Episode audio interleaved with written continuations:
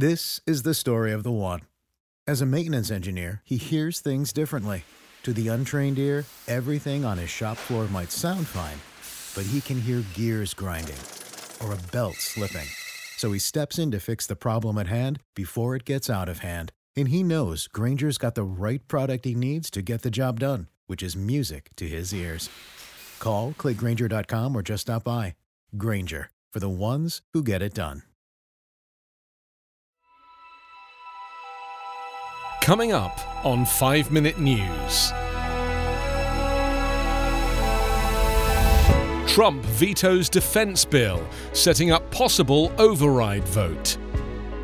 COVID relief bill morphs into a test of GOP loyalty to the president. And Trump issues 26 new pardons, including for Stone, Manafort, and Charles Kushner. It's Thursday, December 24. I'm Anthony Davis. Donald Trump on Wednesday vetoed the annual defense policy bill, following through on threats to veto a measure that has broad bipartisan support in Congress and potentially setting up the first override vote of his presidency. The bill affirms 3% pay rises for U.S. troops and authorizes more than $740 billion in military programs and construction. The action came while Trump was holed up at the White House, stewing about his election loss and escalating his standoff with Republicans as he pushed fraudulent conspiracy theories and tried to pressure them to back his efforts to overturn the election results. The House was poised to return on Monday and the Senate on Tuesday to consider votes to override the president's veto. Trump's move provoked swift condemnation, with House Speaker Nancy Pelosi calling it an act of staggering recklessness that harms our troops, endangers our security, and undermines the will of the bipartisan Congress. Trump offered a series of rationales for rejecting it. He has called for lawmakers to include limits on social media companies he claimed are biased against him, and to strip out language that allows for the renaming of military bases such as Fort Benning and Fort Hood that honor Confederate leaders. Without going into detail, Trump falsely claims the biggest winner from the defense bill would be China. Both the House and the Senate passed the measure by margins large enough to override a veto from the president. Trump has vetoed eight bills previously, but those vetoes were sustained because supporters did not gain the two thirds vote needed in each chamber for the bill to become law without Trump's signature. Senator Jack Reed of Rhode Island, the top Democrat on the Armed Services Committee, said President Trump clearly hasn't read the bill, nor does he understand what's in it. Threatening to tank Congress's massive COVID relief and government funding package, Donald Trump's theatrical demand for bigger aid checks for Americans is forcing Republicans, traditionally wary of such spending, into an uncomfortable test of allegiance.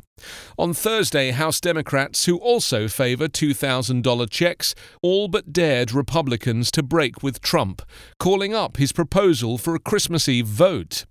The president's last minute objection could derail critical legislation amid a raging pandemic and deep economic uncertainty. His attacks risk a federal government shutdown by early next week.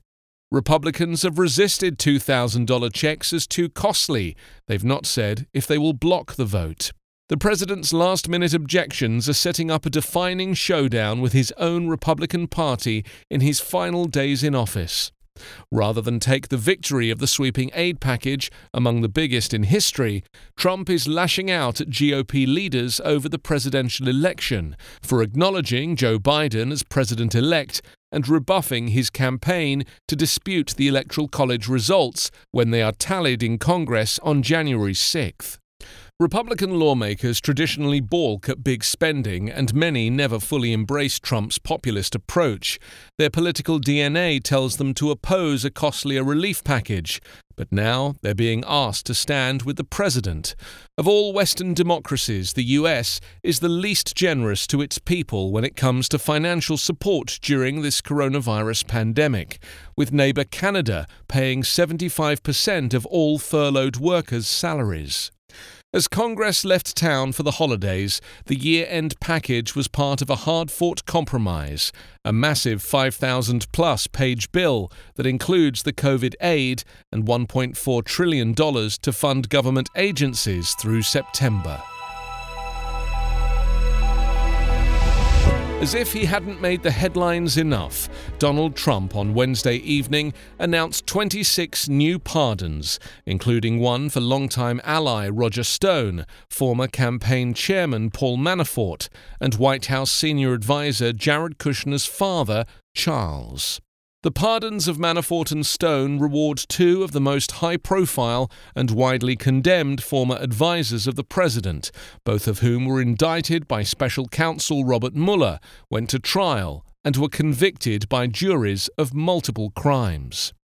Manafort, who is serving home confinement, initially agreed to cooperate with Mueller, then lied to prosecutors, while Stone never cooperated after lying to Congress to protect the president. Manafort spent close to two years in prison for bank and tax fraud, illegal foreign lobbying, and witness tampering conspiracies before being released because of the COVID 19 pandemic, while Stone's sentence for obstruction of justice and threatening a witness was commuted by Trump earlier this year, days before he was set to surrender. Charles Kushner, meanwhile, had been prosecuted by then U.S. Attorney for New Jersey Chris Christie in the early 2000s for tax evasion, witness tampering, and illegal campaign contributions. He eventually pleaded guilty to 16 counts of tax evasion, one count of retaliating against a federal witness, his brother in law, and another count of lying to the Federal Election Commission.